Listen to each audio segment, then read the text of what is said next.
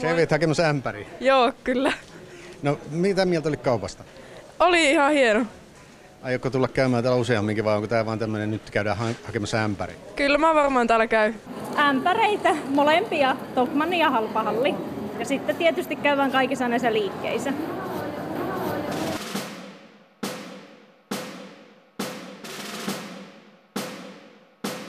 Ämpärijono on suomalainen erikoisuus. Miten meistä tuli kansa, joka jonottaa muovia? Ja miksi haluamme juuri ämpärin? Se veit hakemassa ämpäri. Joo, kyllä. Mulla ainakin kun Maria menee, niin pitää olla ämpäri mukana. Mä kerään paljon puolukoita ja omenoita. Ämpärillä voi tehdä niin paljon. Siihen voi kerätä marjoja tai laittaa mehua tai, tai mitä milloinkin. Tai jos tulee oksennusta, niin se on hyvä varata siihen sängyn viereen.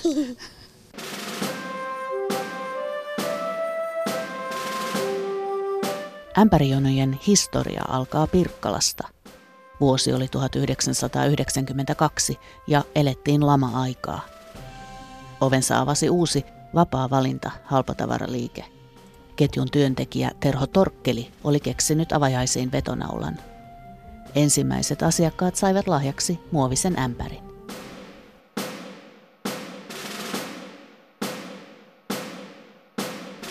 Ilmaisämpäri veti väkeä paikalle niin hyvin, että vapaa-valintaliike, joka nykyään tunnetaan nimellä Tokmanni, teki ämpäreiden jaosta vakituisen osan kaikkien kauppojensa avajaisia. Pian monet muutkin kauppaketjut seurasivat perässä. Alkoi ämpäribuumi. Eri puolilla maata ilmaiseksi jaettavat ämpärit keräsivät ihmisiä jonoiksi asti. Joskus ämpäreihin oli piilotettu muita lahjoja kahvipaketteja tai lahjakortteja, mutta monesti jaossa oli tyhjä sanko. Ilmaiset tavarat houkuttavat ihmisiä kaikkialla maailmassa, mutta vain suomalaiset ovat innostuneet ämpäreistä. Mikä on tämä suomalaisten erityinen ämpärisuhde? Filosofi Tere Vadeen pohtii asiaa. Ämpärihän on just sellainen jännä, jännä tota, esine, että marjasankona tai saunasankona tai jonain tämmöisenä, niin sehän on hyvin jossain mielessä niin arkaista ja, ja tota epäeurooppalaista, mihin niitä ämpäreitä käytetään. Tai, tai johonkin tota, jäälyhdyn tekemiseen tai jotain, niin sehän on hyvin, hyvin niin kuin kummallinen käyttötarkoitukseltaan.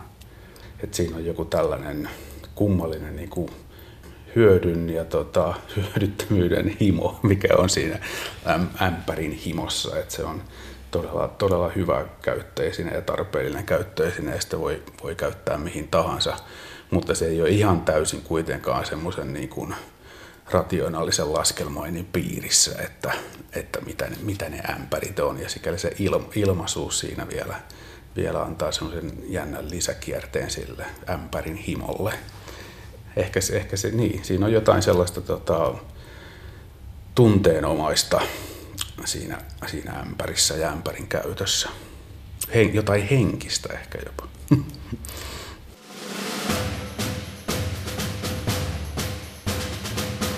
Ämpärisuomalaisuuden juuret ovat syvällä metsässä.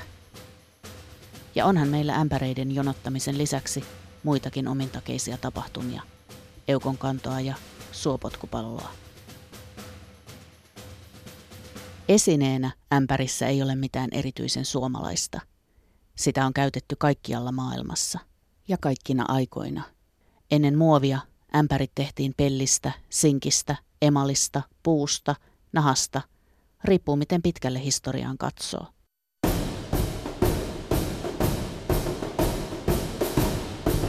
Suomen kielessä sana ämpäri esiintyy jo agrikolalla. Se on lainaa ruotsin sanasta embar – joka puolestaan juontuu latinalaisesta ruukkua merkitsevästä sanasta amfora. Amforan taustalla on puolestaan kreikan kielen sana amphoreus, joka sananmukaisesti tarkoittaa kaksi kahvaista. Ämpärin synonyymi on sanko, joka niin ikään on johdos kantoripaa merkitsevästä sanasta sanka.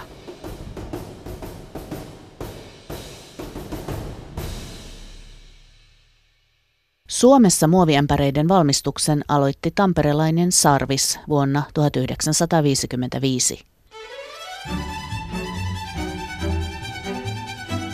Sarviksen tehdas oli saanut uudet ruiskuvalukoneet ja aloittanut muovitavaroiden massatuotannon. Muovi teki läpimurtonsa 50-luvulla. Pula-ajasta siirryttiin tilanteeseen, jossa tavaroita pystyttiin valmistamaan loputtomana virtana nappia painamalla. Myös itse esineet olivat aivan uudenlaisia, kevyitä ja kirkkaan värisiä. Se oli niin huikea mullistus, että ehkä oli onni, ettei se tapahtunut aivan yhdessä yössä. Muovitavaroita alkoi ilmestyä koteihin pikkuhiljaa. Monesti ensimmäisenä tuli ämpäri. 50-luvulla valtaosa suomalaisista asui maalla ja ämpäriä tarvittiin veden kantamiseen ja lukemattomiin muihin maatalon töihin. Siksi ämpärin keveneminen toi arkeen ison helpotuksen. Sarviksen uudet ämpärit oli valmistettu polyeteenistä ja niillä oli kotoisa nimi, muovimaija. Kaikki halusivat sellaisen. Muovimaijasta tuli Sarviksen menestystuote ja yhden sukupolven yhteinen kokemus. Muoviämpäri merkitsi uuden ajan alkua. Ämpärin valmistus on jatkunut Suomessa siitä asti. Paljon tilaa vieviä ja valmistuskustannuksiltaan halpoja muoviesineitä ei kannata kuljettaa Kiinasta asti. Suomen suurin ämpärin valmistaja on tällä hetkellä Lohjalla toimiva muovitehdas Ortex. No, tässä tehdään ämpäreitä ruiskuvalu menetelmällä. Ortexin muovitehtaan johtaja Tom Stolberg kertoo.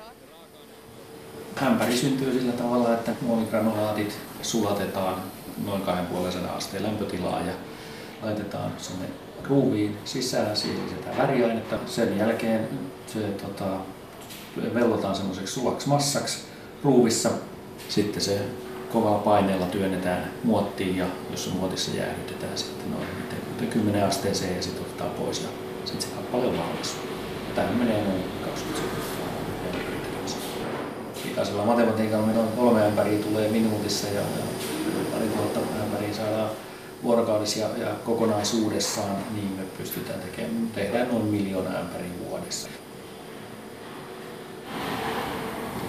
Eli tuleeko tuohon vielä väri vai tuo on nyt harmaa? Tämä on nyt harmaa. Okei. Eli se on, perusväri on tämmöinen niin, kuin, niin sanottu, ei ihan läpinäkyvä, mutta vähän tämmöinen aidon valkoinen.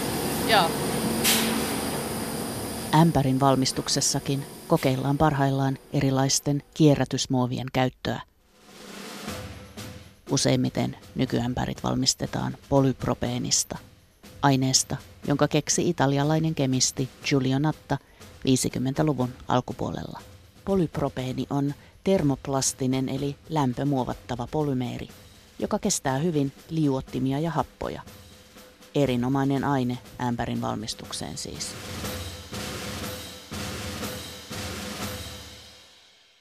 Yksi tärkeimmistä ämpärin ominaisuuksista on sen muovisuus. Me jonotamme muoviämpäreitä, koska kulutusyhteiskunnassa on tärkeää saada tavaroita, ja tavarat tehdään muovista.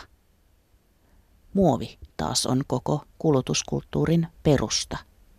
Filosofi Tere Vadeen kuuluu monitieteiseen BIOS-tutkimusryhmään, joka tutkii yhteiskuntien materiaalisia reunaehtoja.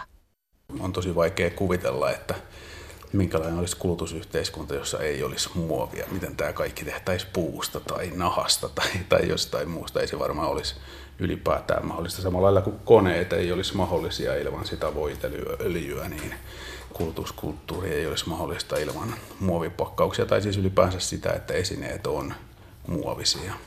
Mutta sitten mikä on niinku filosofina tavallaan niinku kiinnostava toinen piirre, että mitä se tarkoittaa just sitten niinku arkielämän esinesuhteen kannalta. Paljon on siitä, siitä kirjoitettu, että kun niinku tavarat standardisoituu, että kaikilla on samat tavarat, samat ikätuolit ja samat tota, kännykät ja, ja muut. Mutta sitten myös se, että, että muoviesineitähän periaatteessa ei voi niinku korjata tai niitä ei korjata että ne on semmoisia lähtökohtaisesti kaatopaikka tai jätekierreolioita.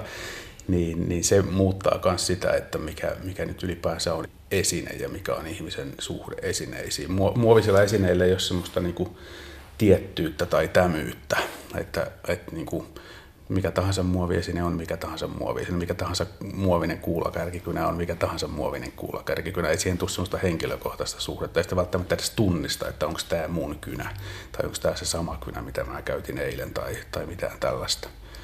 Joihinkin esineisiin tietysti, mutta ylipäätään niin muovissa on tämmöinen ihmeellinen abstraktius tai universaalius, että siihen on vaikea muodostua semmoista henkilökohtaista suhdetta ne on kaikki keskenään samanlaiset niin kuin vaihdettavissa. Ja sitten kun ne rikkoutuu, niin sitten ne kannattaa heittää pois ja ostaa uusi tilalle.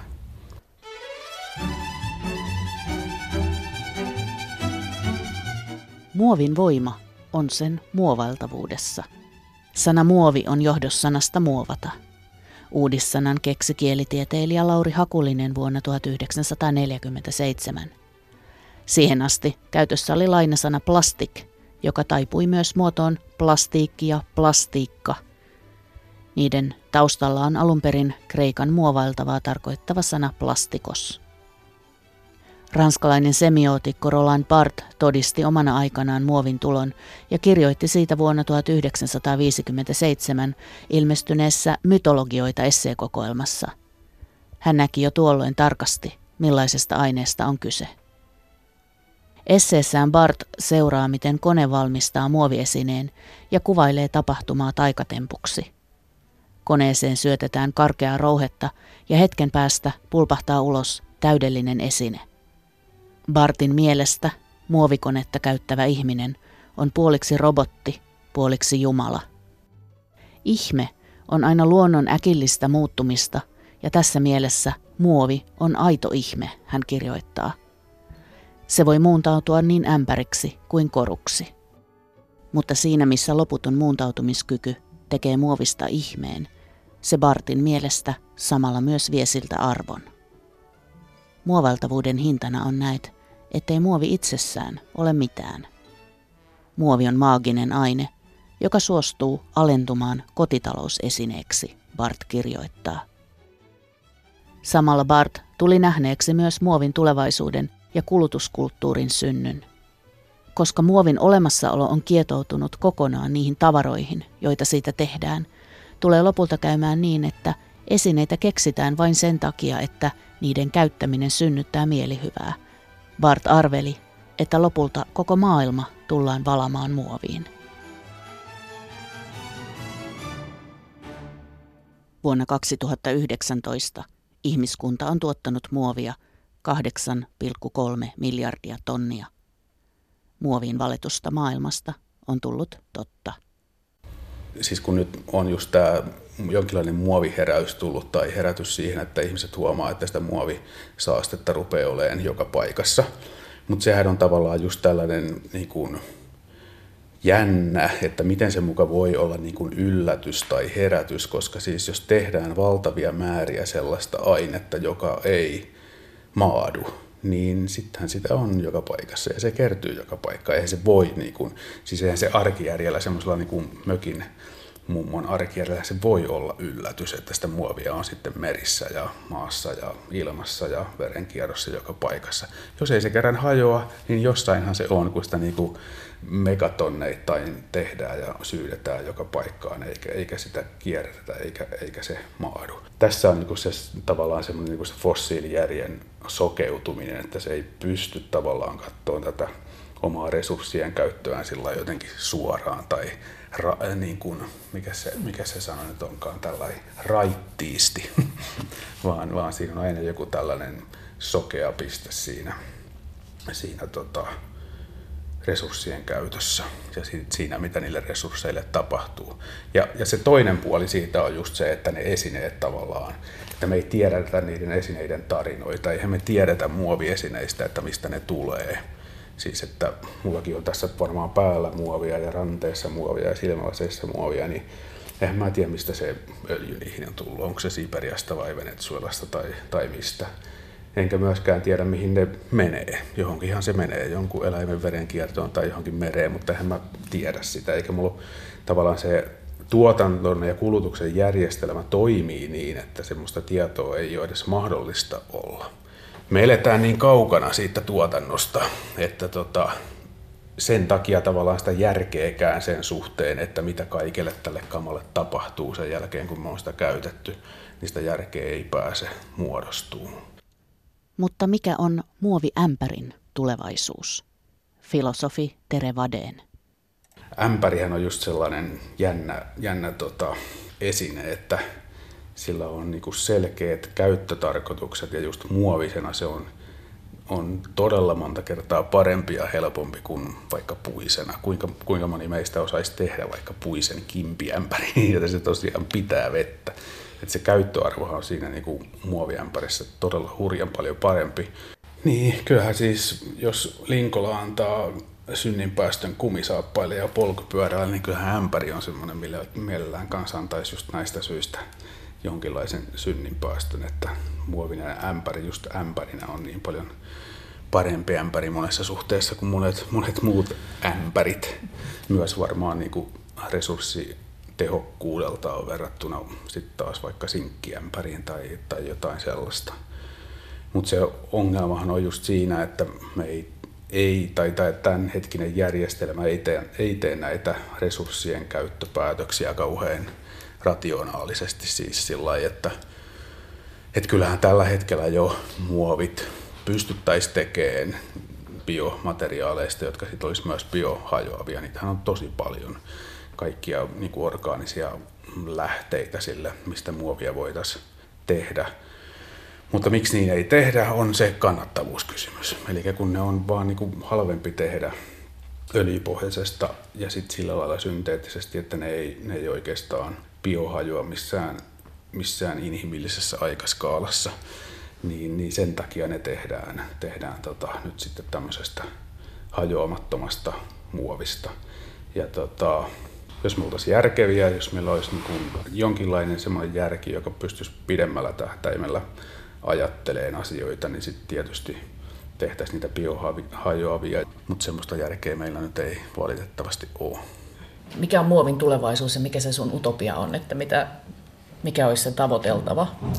No siis biohajoavia muovejahan pystytään tekemään. Se on pelkästään vaan niin kuin hintakysymys. Eli, eli jos, jos tota suostuttaisiin siihen, että tota, järkevästi käytetään niitä raaka-aineita, niin me saataisiin kyllä ne kaikki muovin tällaiset edut, niin kuin just se keveys ja hygieenisyys ja, ja tota, toiminnallisuudet, mitä, mitä halutaan ilman sitä, sitä tota, hirveätä muovijätteen syntymisen määrää. Et se, on, se on teknologisesti ihan mahdollista.